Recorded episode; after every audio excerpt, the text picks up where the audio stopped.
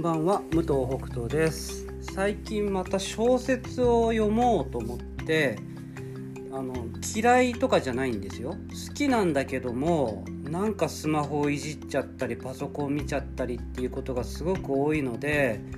本を読みたいなと思ってうんまあ小説じゃなくても新書とかでもいろんな読みたいやついっぱいあるんですよ。でもう積んどくっていうんですか？買っていっぱい置いちゃってるんですけども、まあ、まずは小説好きなのでで特にね僕ね西加奈子さん好きなんですよ。西加奈子さんの今「さらば」をまた読み始めて今中かな？上中下なので中をちょっと読んでるんですけどこう展開がいろいろねこう来てはっっていろいろ思ったりっていうこの感じを楽しんでいるところでございます。それでは10月4日火曜日第185回校長ラジオ始まります。この番組は好きな日に働くエビ工場パプアニューギニア海産代表武藤北斗が平日毎日お届けします。先日ですね障害を持ってる方の就労移行支援をされている方とちょっと話をしたんですけどもあの就労移行支援っていうのは、えーと、障害のある方が就職するための訓練就職活動の支援を行うあ障害福祉サービスです。えー、かっこ厚生労働省の許認可事業ということなんですけどもまあ僕自身は、えー、その就労移行支援のことを、まあ、今回初めて知ったしあのいろいろと語れるわけではもちろんないんですよ。だから今からね勉強していこうと思うんですけどもまあその、えー、関係のある方とちょっとお話をする中でやっぱりこう今の社会の中で障害を持ってる人がどうやってこう働いていくかっていうのを本当に考えていかないといけないよなっていうのをなんかすごく思いました。でうちの会社のその在り方っていうのはまああのすごくねいい形でっていうことであの、まあ、褒めていただいたというか、うん、なんでそういうふうにできるのかとかねあのそういったことをもう話をしたんですけどもやっぱりなんか話してて思ったのは結局のところその、まフリースケジュールとかそういったことがあのすごくシステムとして働きやすいっていうことの他にやっぱねそのリーダーとか経営者の人が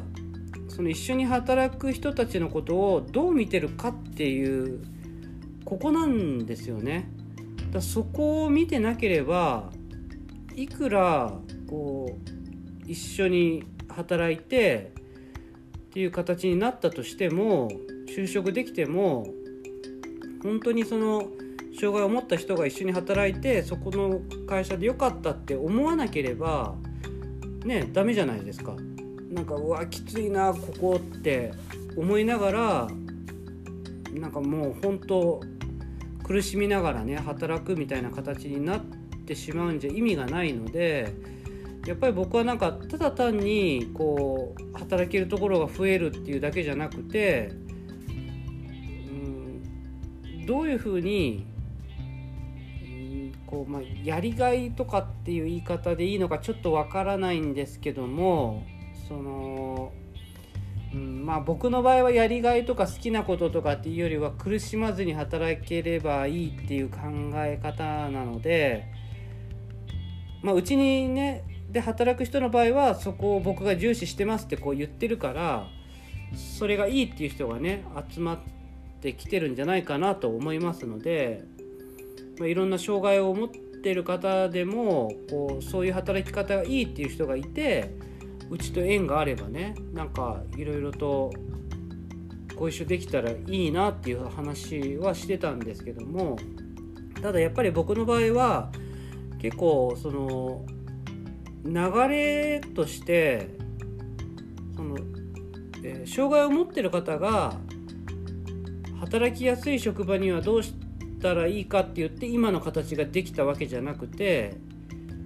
えー、まあ今その時に働いてる従業員の人たちがどうやったら働きやすいか争いが起きないかって考えた結果としてフリースケジュールとか、まあ、いろんなルールがでできてきてそのルールの決め方もどんどん出来上がってきてでそこでまあ偶然というか障害を持ってる人もあこれだったら働きやすいよねってなって、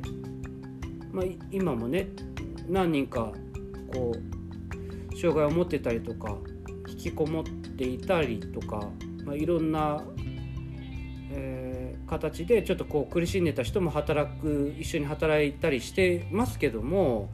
でもそれはあくまでこう偶然そうなったっていう感じなんですよね。だそれってなんかまあでも僕はなんかそれが結構もしかして希望かなみたいな感じにちょっとなんか話してて思ったんですよ。それって要するに僕らがいい人だからとかすごい高い理念を持ってるからそういうふうなことになったわけではなくて自分たちのことを考えてやってたら偶然そうなってたっていうのはなんか逆に未来がありません？広がりを感じるっていうか、うん、なんかそんな風に僕はね思ったんですよね、うん、だからまあこれから僕らがどういう風にスタッフが増えていくかは分からないしあの雇用していくか分からないけども、うん、ただ、まあ、やっぱり僕個人としてはいろんなことで苦しんでたり働けない人が働けるような社会になっていく形にしたいし組織としてももう本当にいろんな人がいてで排除しないで一緒に働いていく思いやりを持って接して一緒にね接し誰が上とか下とかじゃなくてお互いに思いやりを持って接して働いていくっていうことができるとこれ自分がこっから先生きていく上でめちゃくちゃいいなって思うんですよ。なんかすごい仲良くて和気あいあいでよりも僕はそっちの方が好きなタイプなんですよね。なんか平凡に淡々と誰もが苦しまないで一緒に働いてる。排除し合わないからそれは要するになんか安心できるってことなんですよね。日々働くことに安心できる。生きていくことに安心できる。なんか、うん、いいなっていうふうに感じました。ちょっと取り留めもない感じになりましたがなんか僕のこの何て言うんだろう感じの話し方になった時っていうのは考えがまとまってないんですよ。うん、全然まとまってないけどもなんか、うん、ちょっと今回ねそうそういう話をして、まあ、実際にその、えー、支援をねされてる方と話をする中でなんかまあいろいろ思ったことをちょっと口にしてみました。まあ、できることはねあのちょっと自分なりに頑張っていきたいと思います。では最後に本日の出勤人数の報告です。パート3社会保険加入3名中3名未加入18名中7名合計21名中10名。